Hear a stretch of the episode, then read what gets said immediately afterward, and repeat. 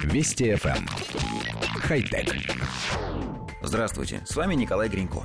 Стартовал очередной проект по сбору средств, на этот раз на производство модуля Pictar, который призван сделать более удобной съемку фотографий и видео при помощи смартфонов.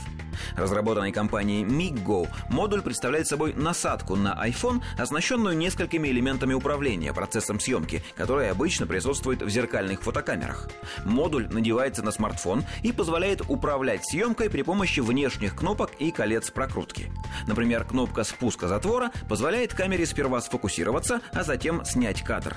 Кроме того, одно из внешних колец прокрутки отвечает за зумирование изображения и за переключение между основной и фронтальной камерами смартфона, а другое кольцо регулирует экспокоррекцию. Наконец, последнее колесо может изменять практически любой параметр съемки по выбору пользователя. Разработчики подчеркивают, что применение устройства значительно упрощает съемку смартфоном и позволяет вести ее одной рукой.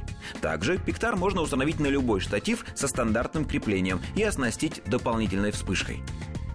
Коллектив редакции нашей программы, увидев фотографии устройства, поначалу заинтересовался новинкой, но внимательно изучив демонстрационный ролик, обнаружил, что Пиктар действительно является всего лишь дополнительной ручкой с органами управления, а фотографировать при этом все равно приходится камерой, встроенной в iPhone. Конечно, для телефонного аппарата эта камера снимает очень неплохо, но ей все равно очень далеко, даже до самых простых современных фотоаппаратов. Редакционный фотограф, прочитав сообщение, лишь пожал плечами. Да, держать телефон в руке при съемке будет удобнее, но на качество картинки это ровным счетом никак не повлияет. А еще это изобретение удивительным образом коррелирует с разработкой компании Sony. Только там, наоборот, выпустили объектив, подключающийся по беспроводному каналу к смартфону. С ним можно кардинальным образом улучшить качество фотографий, но держать телефон приходится так же, как и прежде.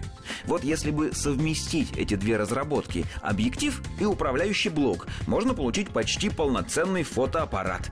Останется только вопрос, а зачем тогда здесь смартфон? Хотя... Вести FM. Эм. Хай-тек.